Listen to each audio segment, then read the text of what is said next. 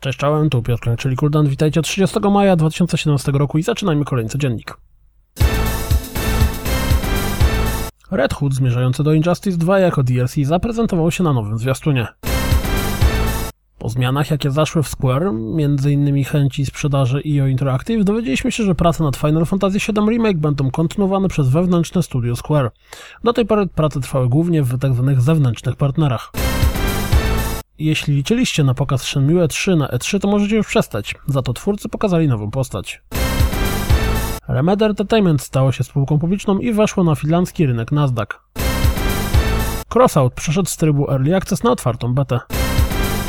Całą kampanię w Far Cry 5 będziemy mogli przejść w trybie koopa online.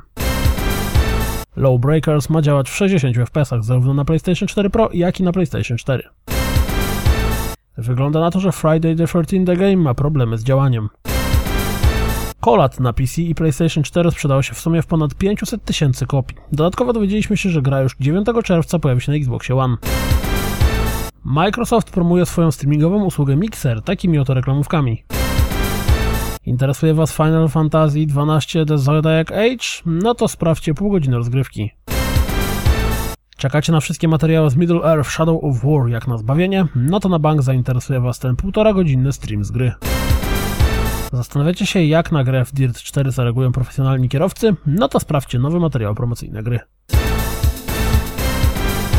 To wszystko na dziś, jak zawsze dziękuję za słuchanie, jak zawsze zapraszam na www.rozgrywkapodcast.pl Jeśli doceniacie moją pracę, wesprzyjcie mnie na Patronite i mam nadzieję słyszymy się jutro, trzymajcie się, cześć!